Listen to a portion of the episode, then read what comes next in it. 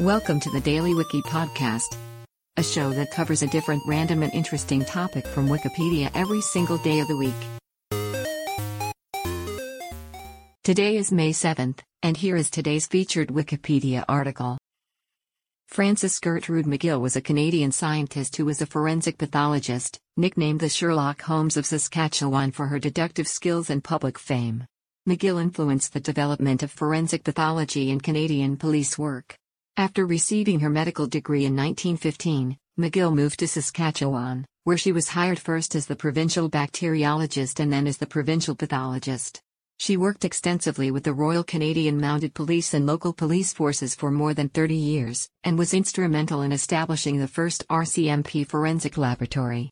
She directed the R C M P laboratory for three years, and trained new R C M P recruits in forensic detection methods. After retiring in nineteen forty-six, McGill was appointed honorary surgeon for the R C M P by the Canadian Minister of Justice, becoming one of its first official female members. McGill Lake in northern Saskatchewan was named in her honor. Today's featured article is provided by Wikipedia. You can find a link to the article in the show notes. Help support the podcast by rating us on your favorite podcatcher, or support the show on Patreon by visiting bit.ly slash the Daily Wiki. Thanks, and tune in tomorrow for an all-new episode of the Daily Wiki.